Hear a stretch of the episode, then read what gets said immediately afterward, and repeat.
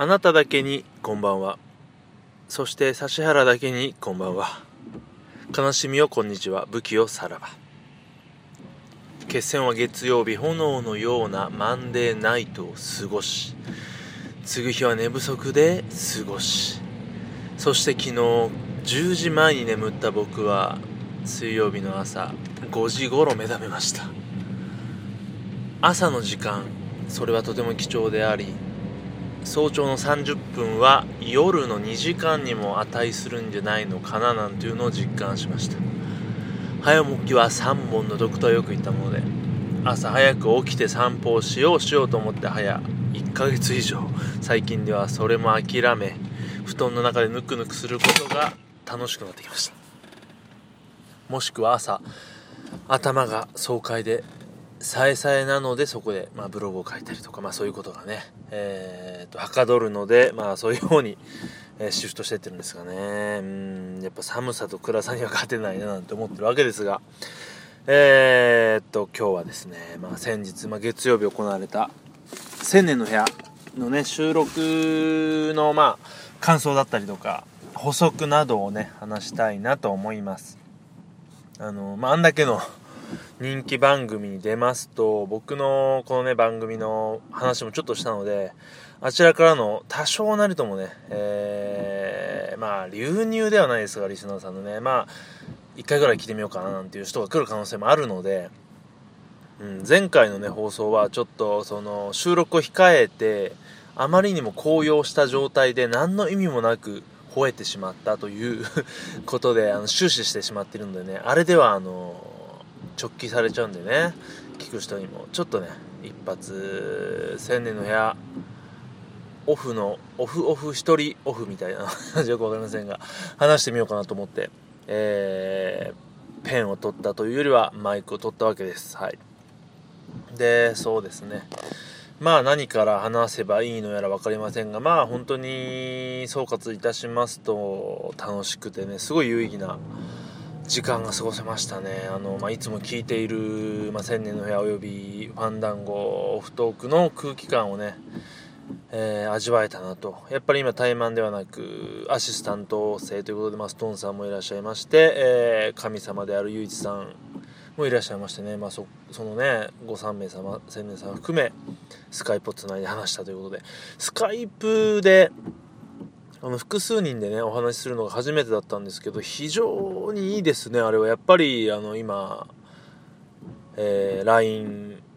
カカオトークでバイバーとかいろいろ音声通話のねアプリ出てきてますけどやっぱり老舗だけあって使い勝手すごいいいなと思いました。まあでまあ最近なのかなちょっとあんまり僕使ってこなかったので分かんなかったですけど、何よりね、あのユーザーインターフェース、デザインがいいですね。すごいおしゃれで躍動的で。うん、これはね、使ってて楽しいなと思ってね、癖になっちゃうなという感じで、まあこれからも、どしどしといろんな方と、これスパイク、スパイクじゃないですね、スカイプでね、話していけたらいいなと思ってます。で、まあ、ちょっとまあ打足というかそれますけどやっとね iPhone の方にもスカイプを録音するアプリが出たんですがちょっと調べてみたらあのすごい原始的であのー、なんだ？スピーカーで音を出してそれをねただ 録音するというものなのでねちょっとねスピーカーだとはどうかなと思って今回の収録は、えー、イヤホンぶっ込んで話したんで非常にクリアにね声聞こえてきたんですけどまあ実際はねえー、実際はじゃないかスピーカーにしちゃうとどうなのかってありますしあとは、まあ、僕はねずっと終始クリアだったんですが、えー、今日配信の方聞かせていただいたらちょっと、あのー、自分の声も途切れ気味になったりもしててねやっぱり、えーまあ、ホストのゆういちさんの方だとちょっと聞こえづらかったりね青年さんの声もちょっと音質悪かったっておっしゃってたんで、まあ、そこら辺がまたね違うのかなと思いましたけどね。すごいですね。あのー、バッと落ちちゃっても今のトーク参加できるトークありますみたいな感じですぐ戻れたりとかあそこら辺は本当によくできてるなというのを実感しました。でまあ途中ねえー、まあ3人なんで常にね3人がこう話してるわけじゃないので僕がこうちょっと話してない時にお二人が話してる時とかは もういつもね聞いてるそのオフトークとかをねまるでポッドキャストで聞いてるかのようなねいつももイヤホンで聞いてるんで同じ状況でふとこれ収録してるの忘れちゃうようなね、えー、感じになったりとかまあ楽しかったし今日はあの配信の方聞いたらもうめっちゃ笑いまくっちゃいましたね。やっぱりあの、まあ、撮りながらもう2人のやり取りでね笑ったりしてたんですけれども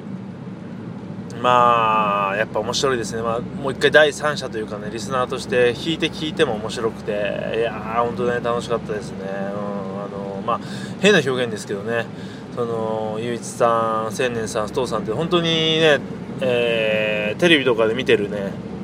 芸能人のような感覚でいや本当に本物だみたいないたんだなみたいな あの感覚で非常に楽しかったですね本当に感慨深かったですがであとは、まあ、話したことの補足で言いますとまあ始まってちょっとねプロレスの話題になりましたがえーと、内藤さん、内藤さんの下の名前はね、内藤哲也さんでしたね。ちょっとあの時に一瞬僕落ちちゃったんで、補足できったんですが、内藤哲也という選手で、まあ、ストーンさんおっしゃってた通り、非常に、えー、まあ、ちっちゃいんだけど、いい動きしてね、華麗で、まあ、僕としてはちょっと武藤刑事ともね、まあ、ちょっと、あのー、体の大きさとかは違うけど、華麗な感じとか、まあ、赤いパンツのところからかね、えー、重なるとこもあったりで、うん、あったりなかったりで、えー、ですね。で、まあ、その後ね、岡田はおしゃべりがダメなんて言ってましたけど、ちょっと内藤ちゃんもね、あのー、まあちょっと優等生キャラになりすぎちゃってるのか、夢夢みたいな感情をしすぎて、ちょっと不器用な感じが、あのね、トークがね、若干、あの、ね、チャンピオンっていうまだ器になってないんじゃないのかなって思ったりもするんですが、えー、まあ、その、チャンピオンシップのね、行方とかも、ストーンさんにね、あんまりほら、プロレスの話に入りすぎても、あれでしたので、えー、聞き込めなかったなっていうのが印象なんですけど、まあ、またあの本当に機会があればというか近々ねストーンさんともまたがっつりプロレス話とかもしたいなとは思ってます。はい。それでね、まあ、プロレスの話しましてあとねまあそんなにねここでいろいろごちゃごちゃと話してもあれなんですが あとあれですね指原ね指原ちゃんの話をしたらなんだかあんな感じで、えー、結婚したいのはなんて言ったら自己暗示がかかっちゃってすごい指原好きが乗りました自分的に。でまあああやって話したようにうんあのなんでしょうね。なんなんでしょうね。ちょっとうまく言えない魅力なんですけどそのまあ僕自分のブログとかにも書いたんですがあのねスキャンダルうまくネタにしてるとことかあと、まあ、確かに千年さんも言ってましたが横にいた一般人もね一般人の方が綺麗だったよなんていうようなさしてそんなに可愛くないけれどあえて人気を出しでトップに立ったことのその、まあ、顔以外でのね魅力とか人間力、うん、スキャンダルを力に変えてでまあ恋チュンっていうね非常に素晴らしい曲が本当に幅広い層に支持されてる恋する芳醇クッキーの時にセンターをやっぱえー、任されたっていうのは何か持ってるんじゃないのかなと、まあ、もちろんね歌詞からしても指原をちょっと意識して作ったっていうのはありますがそれでもやっぱり巡り合わせとしてね非常に素晴らしいものを持ってるなと。であそこであのセンターで歌ってる指原が非常にね僕としてはあのー、好きだなっていう感じで。まあある意味ブサ可愛いとでも言いましょうか愛嬌とでも言いましょうかね。非常にあのー、まあ、キモ可愛いなんていうね、言葉一時入りまして、まあ、キモ可愛いまで言っちゃうとね、かわいそうですけど、全然別にキモいとも思っていませんし、もう、俺的には非常に可愛いななんて思ってますけど、うん、そこら辺がね、うん、ありますし、まあ、こう年齢を重ねるにつれて、その、可愛さ、表面的な可愛さ以外のところに、特にこう魅力を感じるようになってきた。なとね最近思っておりましてまあ指原はねなんかすごい好きになっちゃいましたね今回話しててね。うん。あとはそうですね。それぐらいですかね。うん。まあやっぱり最初の方に話したように本当に非常に楽しくて、まあ、あの時ね結構ねあのーやっぱりお酒は嗜好品なんて言いますけど、つまみとかあると進むんですけどね、あのー、ノンつまみでこんな寒い冬にね、